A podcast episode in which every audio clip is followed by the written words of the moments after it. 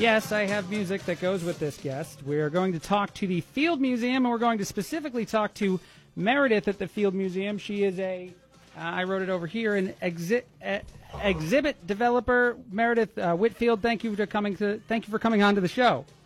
So easy for me to say. Sure, happy to be here. Yeah, so I wanted to talk to you. I actually thought this was rather interesting. I think you guys debuted this at the beginning of October, but I just found it today, and I cannot wait to go and check it out. But your T Rex exhibit, Sue, they've added a new feature to Sue. Is that correct?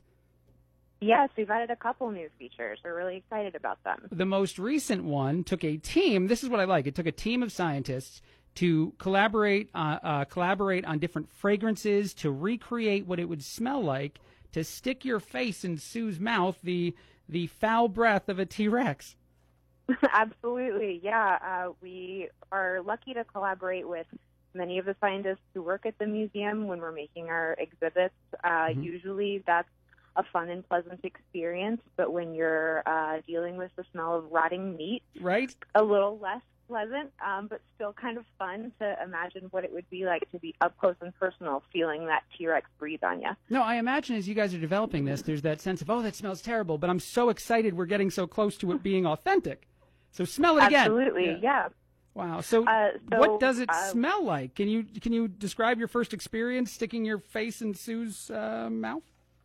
I can. So we know from scientific studies that T-Rex teeth have little serrations in them, kind of like a steak knife. Mm-hmm. And then, of course, you've got spaces in between your teeth, just like humans do.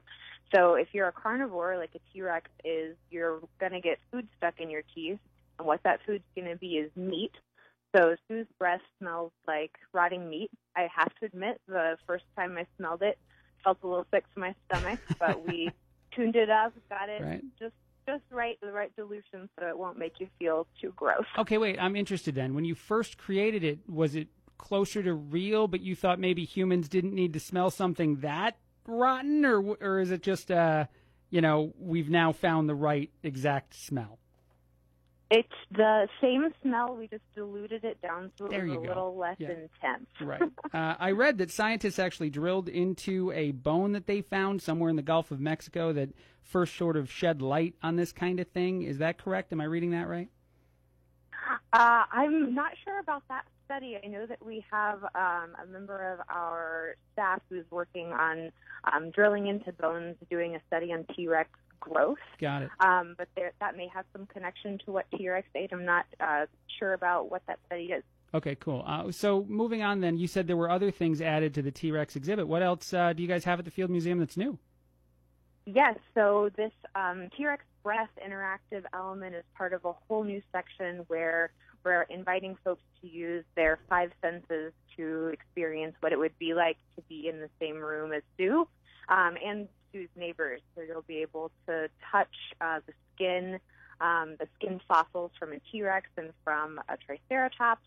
You'll be able to touch kind of a reproduction of what a small mammal kind of running around under Sue's feet might have felt like. Wow. There are some nice smells to smell. So some cousins of, we found some plant fossils, right, in the rock formation near where Sue was found. Yeah. So we were able to say, well, this is the same kind of plant as this modern plant. So this is kind of what the forest around Sue might have smelled like. And then the most exciting thing to me, besides the breath, of course, is that you get to hear this really deep, rumbly growl that a T-Rex might have made. You know, it's interesting. You said some nice smells, too. I wonder if someone could, like, set up shop right next door to the terrible smell and, like, start to sell cologne and perfume and say, look, this is so much better than what you just smelled. You're going to love it. Yeah, we've seen some folks, the breath smell is on one side of the room and the nice smells are on the other. Yep. There have already been some people running back to the nice ones to clear their nose out. Outside of Sue, are there any other things big, any other things we need to check out at the Field Museum right now? Well, there's always something new at the Field Museum. We're really excited to have fantastic bug encounters right now. That's a really fun one.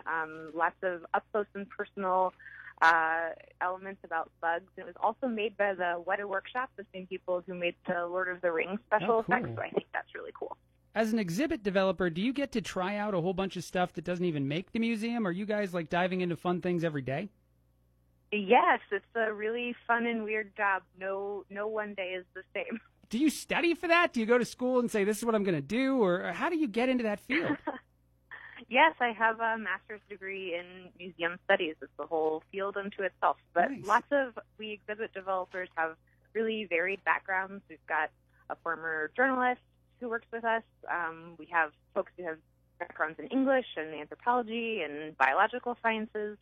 So it kind of takes a passion for making interesting things for visitors more than anything else. Well, this sounds like a lot of fun. I want to smell Sue's breath. I don't know why I want to do it, especially with all the descriptions out there saying it's, but I want to. I want to smell what it smelled like.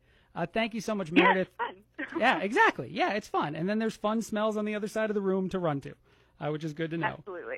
Thank you, Meredith. You're an exhibit developer from the Field Museum, Meredith Whitfield. We will hopefully talk to you again soon next time you guys roll out something cool and strange and interesting.